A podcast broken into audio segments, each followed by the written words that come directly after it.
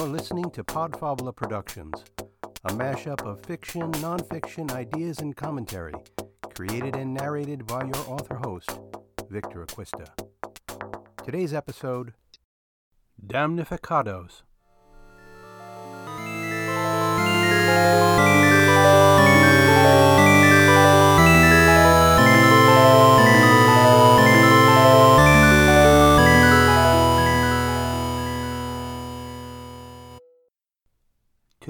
Am absolutely delighted to share with you an excerpt from Damnificados. It's a wonderful tale following the struggles of a group of misfits and outcasts who occupy an abandoned tower. While it is in the genre of magical realism, it is loosely based on true events. The book has won multiple awards, and justifiably so, because it's quite masterful. I found it to be thoroughly enjoyable. If that's not enough to pique your interest, the author, my friend, J. J. Amaworo Wilson, is quite a remarkable fellow. He's lived in nine countries and visited over sixty. He is the author of fiction, nonfiction, textbooks, short stories, plays, and poetry, with a resume that has a long list of accomplishments. I met JJ when I lived in Silver City, New Mexico, just down the street from Western New Mexico University, where he is the writer in residence. He both mentored me and encouraged me early in my writing career, and we have developed a close personal friendship. A quick word about magical realism. It's a literary genre or style associated especially with Latin America that incorporates fantastic or mythical elements into otherwise realistic fiction. It's a style of fiction that paints a realistic view of the modern world while also adding magical elements. In this novel, the author uses magical realism, revolutionary politics, and romantic adventure to bring to life a colorful community of squatters in an imaginary Latin American city.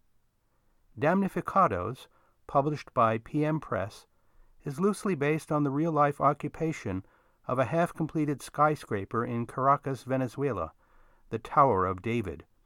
In this fictional version, 600 damnificados, vagabonds and misfits, take over an abandoned urban tower and set up a community complete with schools, stores, beauty salons, bakeries, and a ragtag defensive militia.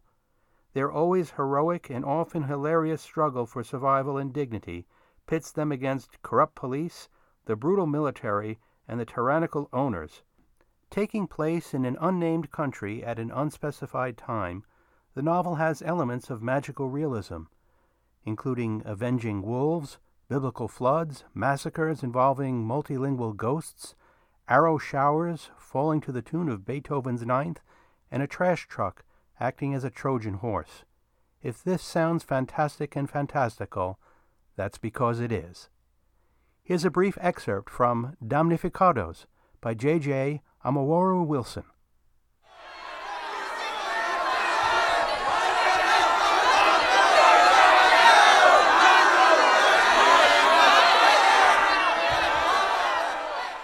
Some winter days the building would sway like a dancer, and when it did, the mayor, perched on a balcony sixty floors up, would cry, It's going to fall! And his wife would tell him to shut the hell up because he was the mayor and he was supposed to be a leader, but he was yellow as a streak of lemon, and he knew it, and his wife knew it, and his kids knew it, and when he died it was with the whimper of a wounded dog, and he soiled his pants in front of his enemies, which, by the way, was everyone including his wife.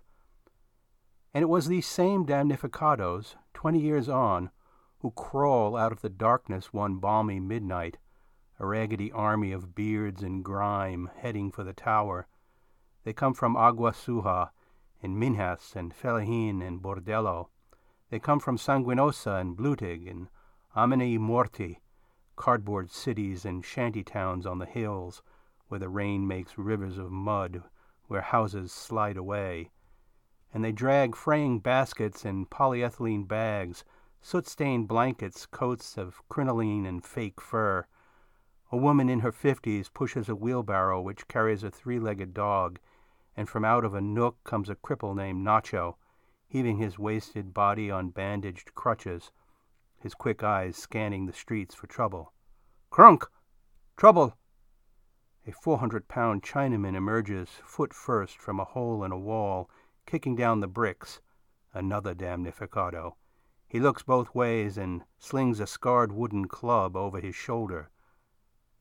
Some of the damnificados have wrapped their faces in cloths, like lepers, only eyes visible, and their steps are padded as a panther's because many have no shoes to walk on, just rags binding their feet. And others move barefoot, hunched and furtive, two by two, shifting in the shadows for safety. Slowly and silently they converge on the tower block and a cat spies them from its roof of corrugated iron and narrows its eyes and purrs its approval. There's nothing like a midnight rumpus to stir a cat. The distant music of sirens droops further and further into oblivion, and then there is no sound save the scampering of mice on stone. The silence is broken by the roar of a bus as it swings its rump around a corner. A great gouge of smoke bursts out its exhaust, and then the bus convulses to a stop, and two filthy, lanky teenagers exit, blond, wiry, carbon copies of each other, each jumping the final step, twin damnificados, men of the Scarecrow army. What is der gross? Where is that big bastard? says the one. The Tower of the Chinaman, says the other. Der tomb. Who's the Chinaman?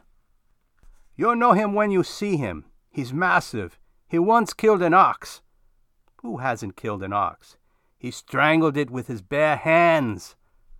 Nacho, the cripple, turns a corner, sees the monolith and stops, thinking this is just as it was foretold all those years ago in Zerbera. He feels the damnificados around him, hears their breathing, recognizes the smells, a musky anthology of old food, sweat, piss, trash, recognizes, because he has dreamed of this time and this place. He crabs across the street, out of the shadow, jaywalks with the wooden muletas under his arms, his lame leg dragging, knows he is the first, and has to be the first, passes a gateway where Torre de Torres was inscribed on a plaque until the graffiti artists chiseled it down to Rey de Reyes, King of Kings. And once Nacho is past the sign, the others follow. First the Chinaman, then the twins. That's him! He's a bear! He's an elephant! He's a Chinaman! He's a bear! Then the woman with the dog and the wheelbarrow. The wheel squeaks. She curses the world for her bad luck. Broken wheelbarrow, broken dog. It lies asleep, lulled by the journey from Sanguinosa, its long pale head tipped over the side. The damnificados cross over. They stand ready. They gaze up at the towering monolith, Babel in black. Streaked concrete, home from home. They surround it, milling. They wait. They glance at one another. Somewhere a clock chimes twelve. Now what? We wait for Nacho. He'll give the word. Nacho approaches. The doorway is boarded up, a crisscross of wood hammered in with nails. He motions to the Chinaman, says something low. The Chinaman walks to the door and clasps his club in two hands. He swings once, and a board explodes with a crack like a gunshot. Nails jump. With a final kick, it caves in. A small cheer goes up. A woman's voice. Now it's ours! Nacho is overtaken by his army of damnificados. They approach the door, and then they hear it. They stop. At first it's a whine, but then it drops an octave, and then another, until it's a low growl. No one moves. The growl comes again. In the doorway, in the darkness, a shape shifts. It's a dog! It's wild! They make out movements in the gloom. The creature begins to pace the dusty atrium behind the door, growls low again, moves forward. Then a shaft of moonlight breaks open the darkness, zeroing in on the splintered boards as the animal comes closer, bares its fangs. The damnificados stare. Something's wrong. A breach of nature. The beast has two heads.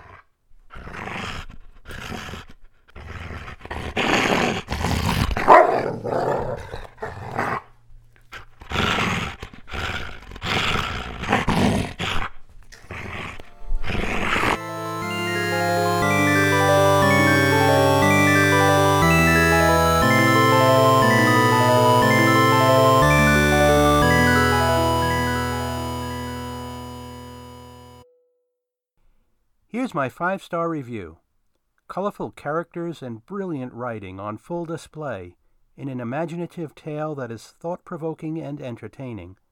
Delighted by feeling the humanity of these damnificados, cast aside and forgotten as persons, yet full of heart and soul. The author is very skilled at conveying visceral and sensory imagery, captivating readers with fantastic sights and sounds, fully immersing them in the action an excellent read. But don't just listen to me. Here's another five star review on Amazon. Such interesting characters. I haven't read anything quite so compelling in a long time. The heart wrenching poverty where hope rises again and again is so vivid, but the author never seems to be asking for your pity, just painting a picture of possibilities for the poorest of the poor to rise. Here's what the Wall Street Journal said in their review. Mr. Wilson, whose influences run from sci-fi to Steinbeck, tells his underdog story with lusty energy, filling it with all manner of portents and miracles. What else can I say beyond it's a well-written and entertaining novel, filled with memorable characters contending with social injustice. Check it out. I'm including links in the show notes to J.J. Amaru Wilson's website and order page on Amazon for this work of spectacular fiction.